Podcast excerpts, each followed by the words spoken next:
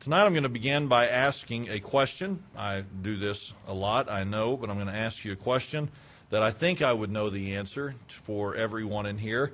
I don't think it would be just myself and uh, a couple of others. How many of you tonight would, would say at some point in your life you have looked at someone maybe in the distance and thought, man, I'd like to meet them? I'd like to meet them. It'd just be neat if I could meet them. I remember as a kid, you know, being a basketball player, uh, naturally I looked up to professional basketball players and college basketball players. And so there were times that I would see somebody on TV and I just think, how cool would it be if I could meet them? I remember one time, this probably will not mean a thing to you, but Stacy King, he played for the Oklahoma Sooners. He later got drafted by the Chicago Bulls and was on a couple of championship teams, though he was a bench warmer, admittedly, but at least he got the rings. But I remember he was just, he was one of those elite athletes that came through the University of Oklahoma.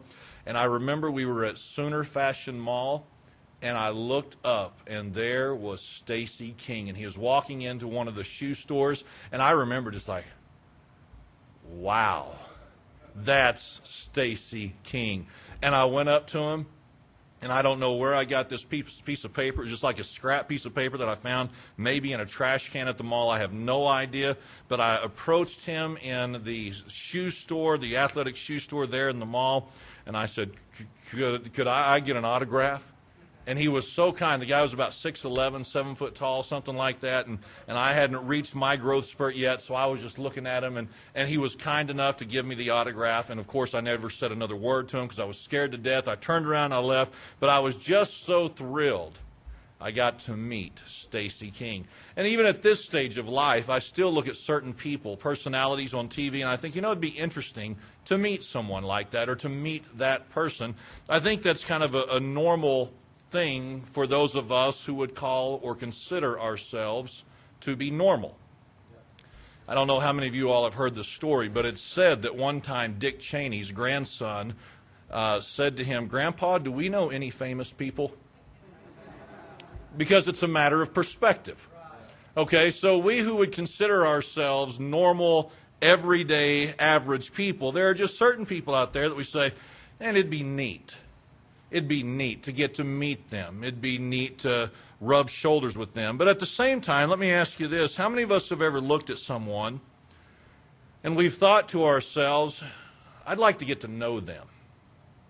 Because there's a vast difference between the two this idea of just meeting them and having this quick encounter with them and, and you saying hi and them acknowledging you and saying hi back. There's this there's the, a vast difference between meeting someone and getting to know them.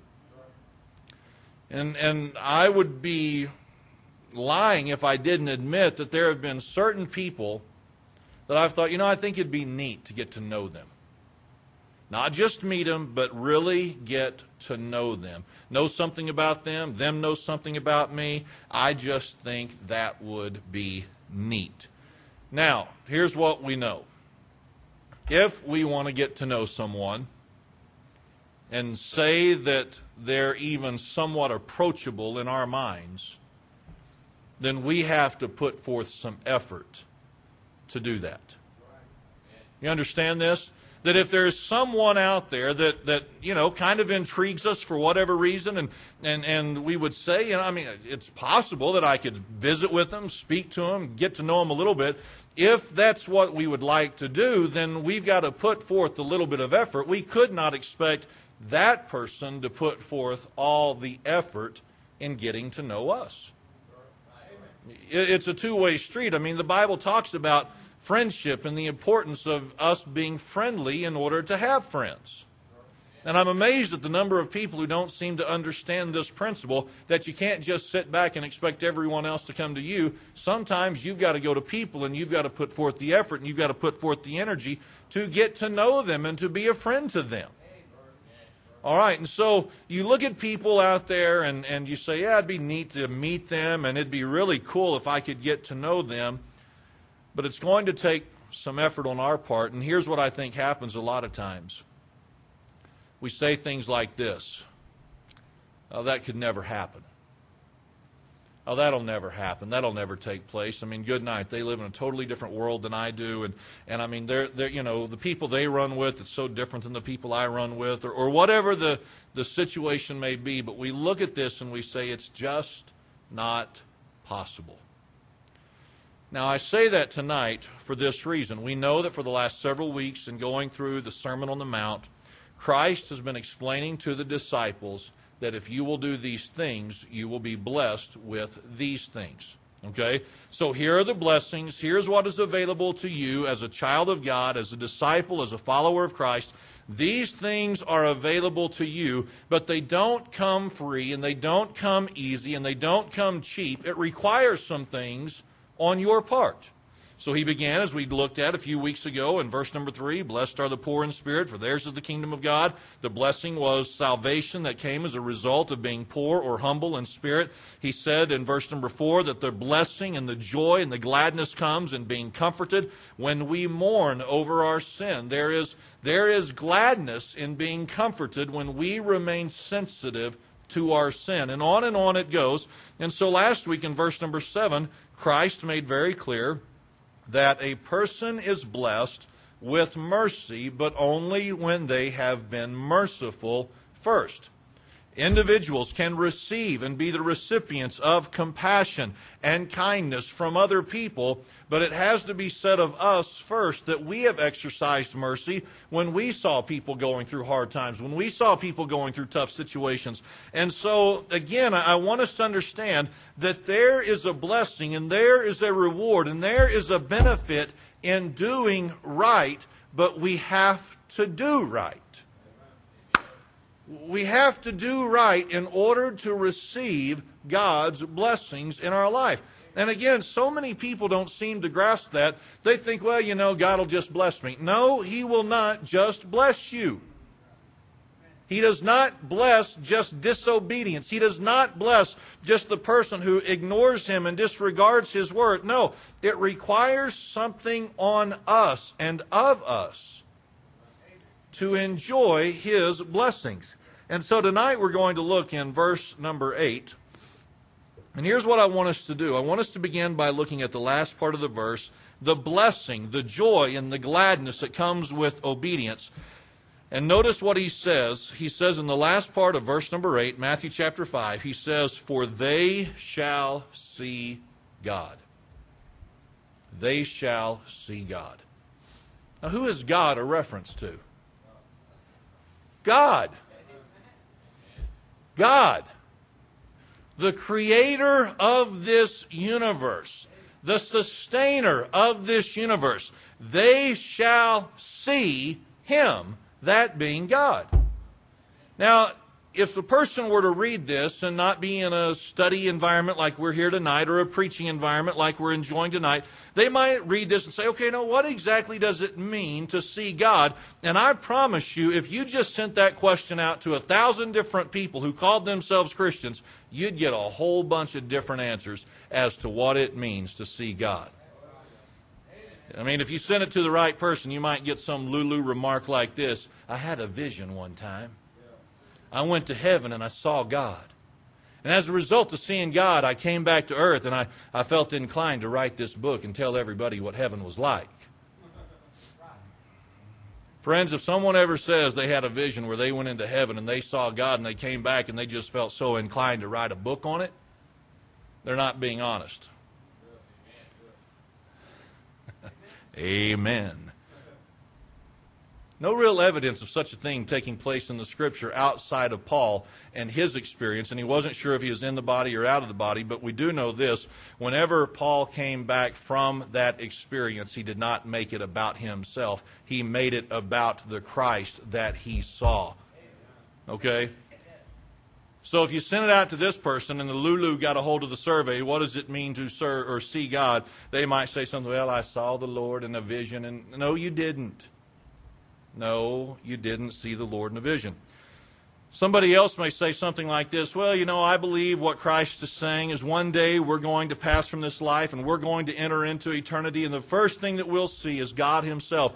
And, and listen, that is less wrong than the other, but I don't think that's what Christ is talking about here. I do believe it's true that whenever you and I pass from this life and we enter into eternity, I think we'll see God the Father, God the Son, and God the Holy Spirit. I think that is what we'll want to see first. I think that is what we'll want to see most. I believe that with all my heart, but I don't believe that that's what Christ is talking about now. Why? Because if you look at the flow of the Scripture, here's what Christ seems to be doing. He seems to have started with salvation and then working the disciples through their Christian life. And so it would seem kind of odd to begin with, Blessed are the poor in spirit. Then, blessed are they that mourn. Blessed are the meek. Blessed are they which hunger and thirst after righteousness. Blessed are the merciful. And then say, Blessed are the pure because you get to see God one day. Oh, yeah, now let's get back to the peacemaker part of it and let's talk about your Christian life some more that doesn't seem to be the natural flow of things. And so, what does it mean then when Christ says in verse number 8, For they shall see God, the creator, the sustainer of this universe, the God who did every bit of this? What does it mean to see him? So, let's look at a couple of words or a couple of thoughts that define this word see. It means to perceive mentally to discern or to understand, to have a knowledge of, or to know something. Is that thrilling or what? Now, it may not seem thrilling, but I promise you it is. The word see, among other things, means to perceive something mentally, to discern something, to understand something, to have a knowledge of something, or to know something. Now, think about this. You and I have never seen God with our visible eyes. And you and I are no different than the disciples on that day as Christ was speaking to them. They were blessed to be able to take in with their physical eye Jesus Christ, the Son of God. And I understand what we say that Christ was God and God was Christ and, you know, He was all God and all man. I understand that. But God the Father, the disciples had not ever seen with their physical eyes. Therefore, the disciples were no different than you and I. But Christ says to the disciples, listen, you can see God. Though you have never seen him with your eyes, you can perceive mentally who God is. You can perceive mentally who God is. You can discern who God is. You can understand who God is. You can have a knowledge of who God is, and you can know God. You can know God. Why is that so important? For a couple of reasons. It's pretty good to know God. It's like vitally important to know God. But here's what I'm afraid too many Christians either don't see as possible or they don't see as important that you can know God. The God who created this world, the God who created this universe, the God who created everything, the God who allowed you and I to be born into the world when He did, where He did, how He did, to whom He did, the God who allowed every bit of this to happen, the God who knows that I am just one person among seven point something billion people, that God who knows my name, who has my, my, my hair numbered on my head, that God, I can know Him. So, uh, okay. Uh, it's a big deal. And it's an important deal. That God is not out of reach for me to know. To know personally, to know intimately, to know in a very personal and real manner. I don't have to look at God like I would have at the time as a child looking at NBA stars saying, oh, that'll never happen.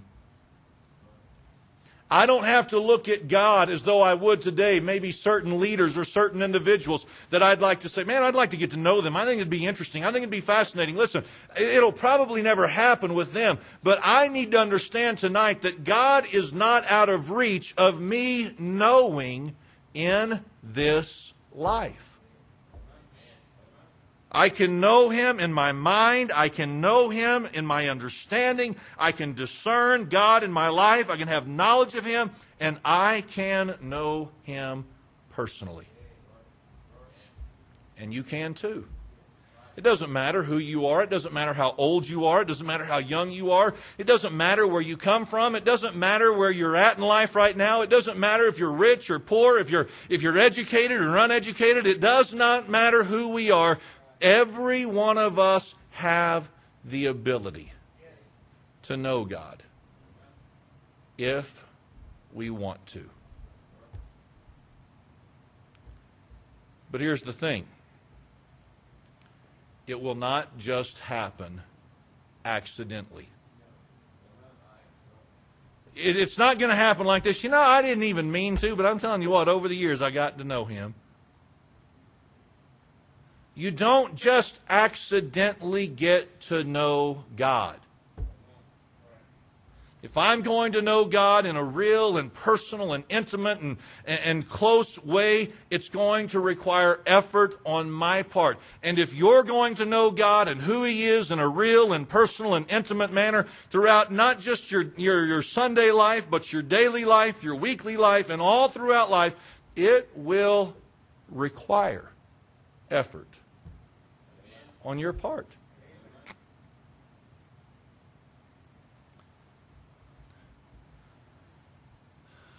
I'm amazed at this, and I don't even know why.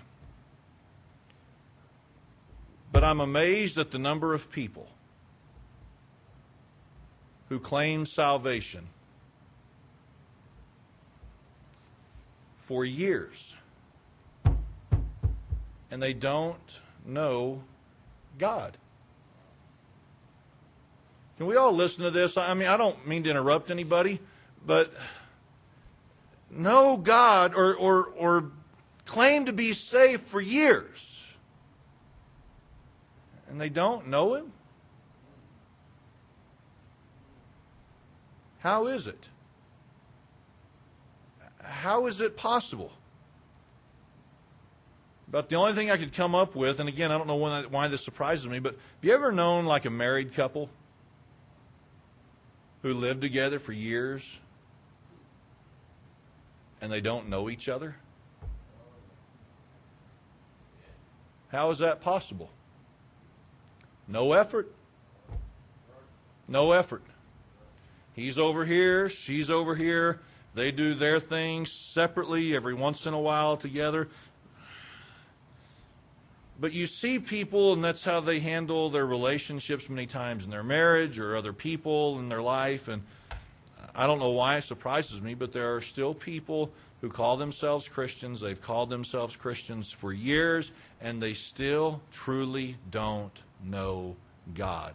Why? It's not because he's out of reach. It's not because he's not attainable. It's not because he doesn't desire for us to know him, but it's because those individuals do not make the effort to know Him in a personal, close, and intimate fashion.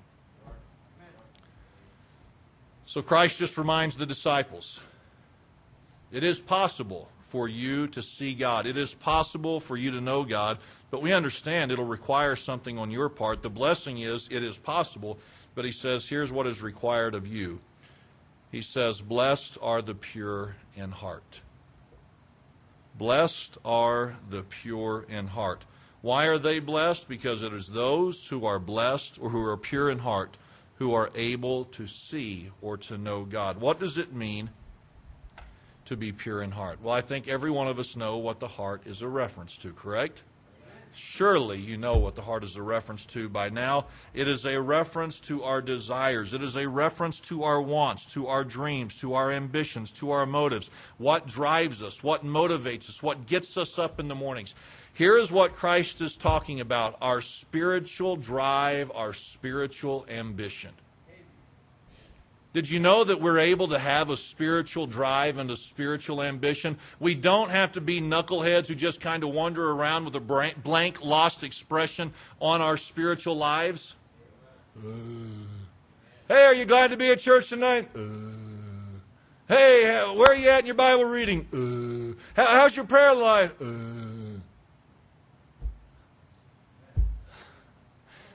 In our spiritual lives, we can have some ambition, we can have some drive, we can have a passion, we can have something that motivates us. We do not have to be deadheads in our spiritual lives. You and I can have a heart for God.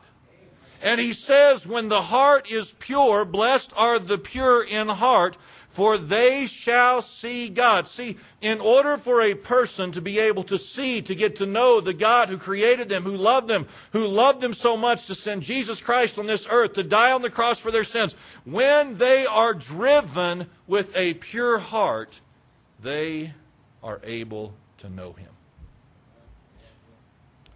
What does it mean to have a pure heart? It means to have a heart that is free from contamination to have a heart that is free from contamination. Now, now follow this, please, for just a moment. We understand what contamination is, don't we? It's impurities. I mean, if you got a gold bar and it's got impurities, it's contaminated.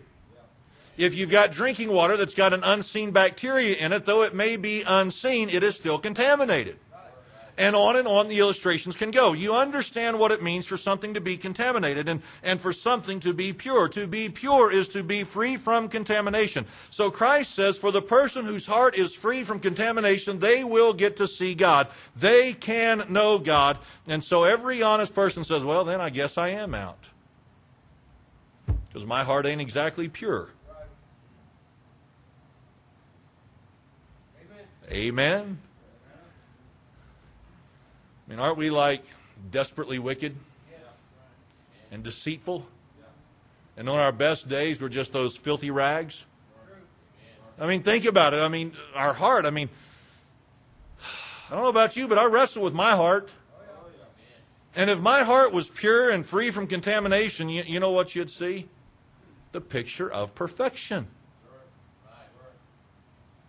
See, if my heart had no contamination in it, I'd never think about anything I shouldn't think, never say anything I shouldn't say, never do anything I shouldn't do, and on and on and on it goes. Now, listen, if Christ were then saying to the disciples, You've got to be perfect in order to know God, then you know what all 12 of his disciples would have said?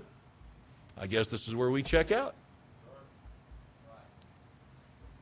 Because their hearts were not any more pure than our hearts, just in their natural selves. Does this make sense? Okay, so I'm sitting here as a believer today, standing here. You're sitting, and, and, and hopefully we're listening, and we're saying, okay, blessed are the pure in heart, for they shall see God. So it is possible to know God, but it's really only possible when a person's heart, what drives them, motivates them, is pure and uncontaminated and, and, and without blemish in it. Well, good night. When I'm honest, I know what my heart is like, so I don't stand a very good chance of getting to know Him. Well, here's what we've got to keep in mind, and here's what we've got to remember that if we have a desire, God is willing to help us cleanse our heart and purify our hearts. Why? So that our motives and our ambitions and our dreams and our spiritual life are pure and what they should be before an almighty, righteous God. See, follow this. There are many people who identify themselves as Christians and they don't really concern themselves with the condition of their heart. I know you don't care. I'm just, I, I thought this was fascinating, and, and I'm going to share it with you. Today I was watching football because I like to watch football on Sunday afternoons. I, I Colts team, okay? The Indianapolis Colts. I know one player on, on the team that was playing today. And and they won and, and the, the news people, we're gonna send it to the locker room now, the Indianapolis Colts. And it got it just in time to hear the coach use profanity. Well, excellent timing, broadcaster dude. All right, just in time to catch the profanity on TV, and he's giving his little pep, pep talk of, of post game speech. And he says, Now, one more thing before we pray.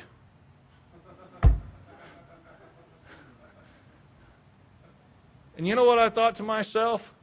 That's modern day religion. The camera catches the locker room smut coming out of his mouth, and then he says one more thing before we pray. Can I just tell you that that guy's not the exception, that there are many people who don't really care at all about the spiritual condition of their heart? If the profanity comes out, yeah, whatever. If the lies come out, yeah, whatever. If the hateful words come out, yeah, whatever. I mean, on and on and on it goes. If the priorities are messed up, whatever. If they're not faithful to the house of God, whatever. I mean, just, it, it's like nothing really matters to them spiritually. Listen, Christ was not saying to the disciples, Your heart must be perfect, but within the heart of the disciple, there had to be a desire for the heart to be right before God. You and I can wake up each day with a heart for God. You and I can wake up in the mornings and say, God, I want to serve you. God, I want to do what's right. You and I can have a, a, heart that whenever we do sin, whenever we do fail, whenever we miss the mark, that we immediately are pricked by that and we say, God, I'm so sorry for that. Please forgive me. Please help me to do right the next time. You and I can have a heart for God that drives us and motivates us and, and, and gives us this passion to be the people we're supposed to be. And when that happens, the benefit, the blessing, what brings us joy and gladness is I get to know the God who created me, the God who loves me, the God who sent his Son to die on the cross for my sins and mine alone. I can know God but it requires effort on my part. Now, this evening, as we think about this, there's something else to give consideration to. He said, Blessed are the pure in heart, not blessed are the pure in action. Why is that important? You can have right action without a right heart, but you cannot have a right heart without right action. Now, follow this, please the context in which Christ said these words, the, the, the, context in which Christ spoke these words to his disciples. There were, there were a couple of religious, for lack of better words tonight, denominations in place, correct? You had the Sadducees and Pharisees and some zealots, right? But, but who was kind of the main group that we're most familiar with? The, the Pharisees in, in this religious world. Now, think about this, please. This is the world that the disciples grew up in before Christ came on the scene. This is the religious world that the disciples and their families had grown up in before Christ came on the scene. And so, what were they used to? They were used to right action, not right heart. Now, now, think about this. The Pharisees, we don't know them as idolaters. That's not what we normally think of them as. We don't think of them as drunkards. We don't think of them as adulterers. We don't think of them as murderers. We don't think of them as rapists. We don't think of them as thieves or as liars. But what do we usually think about when we think of the Pharisees? If you're like me, you think about Christ getting on to the Pharisees and reprimanding them. Why? Because they were self righteous in their own eyes. They vaulted themselves and, and they puffed themselves up. And, and what did they do? They took pride in all the things that they would do or all the things that they would refrain from doing. And, and listen, as Christ came and he beheld their actions, listen, they did not know the first thing about God. And it's not because their actions were wicked, it's because their heart before God was wicked. Now I know we know this. I know I've said this many times. I know I know that we know this. But one of the biggest hangups that we seem to face in Christianity today is our actions must reflect my heart. And that is not necessarily true at all times. Again, I know we know this. Did God call for holiness? Did God call for righteous living? Did God, did God call for, for you and I to, to live a particular way? Of course He did. But here is what trips so many of us up in our Christian life when we're getting careless with our Christian life. And that is, like the Pharisees, we look at all the things that we do and we look at all the things that we refrain from, and we say, therefore, based upon these things, my heart must be right with God. And that is not necessarily the case. I have been personally on the outside everything you would want a person to be, and on the inside my heart be so corrupt and so vile and so wicked and so ungodly that there was nothing pure about my heart at all. I have said this, I'm going to say it again. The most backslidden time in all of my Christian life was while attending Bible college. Why?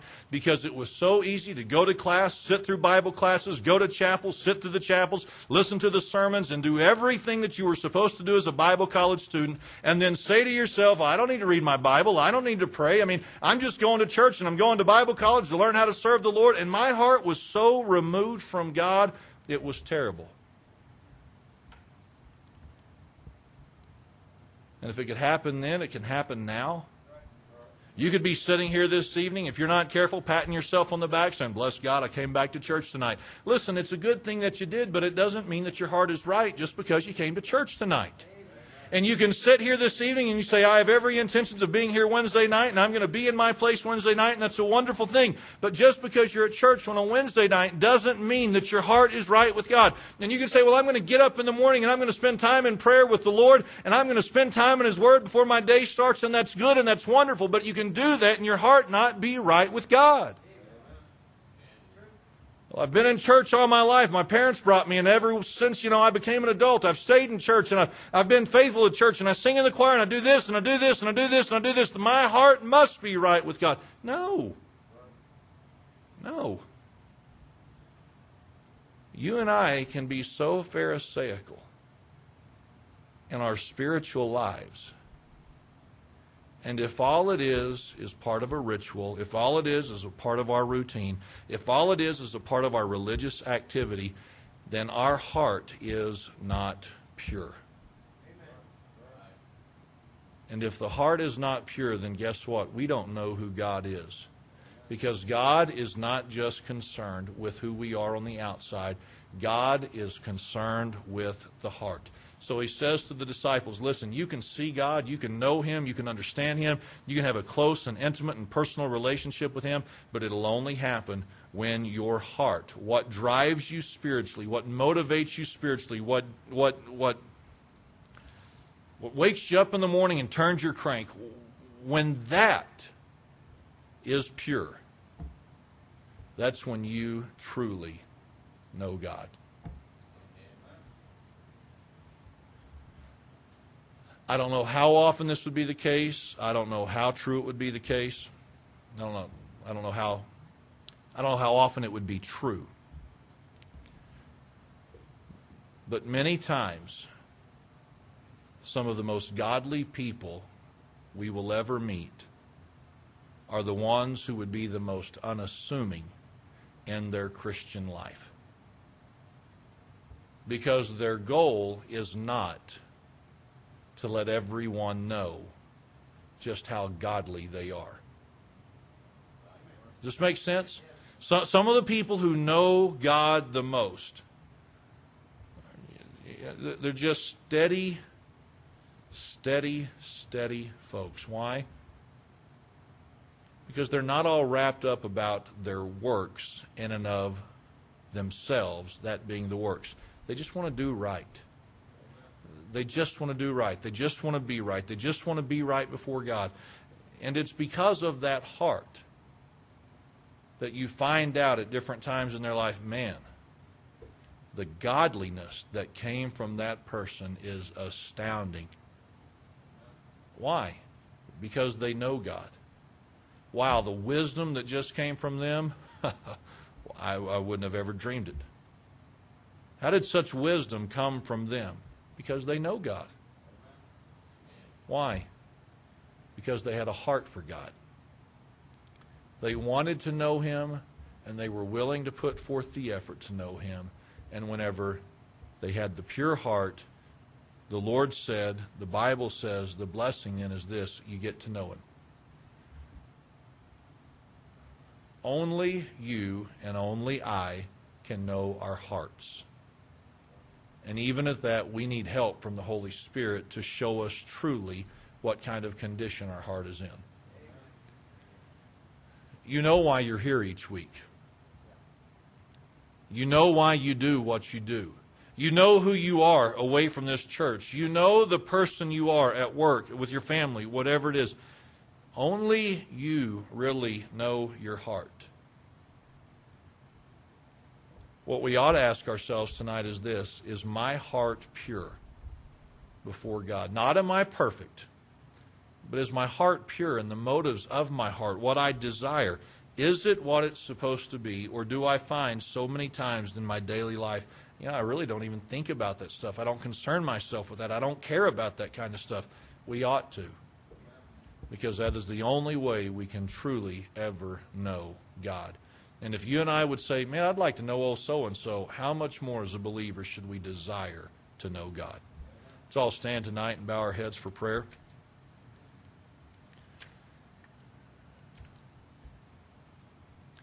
Father, I pray that you'd help every one of us, young and old, to take just a moment this evening and ask ourselves, with your help,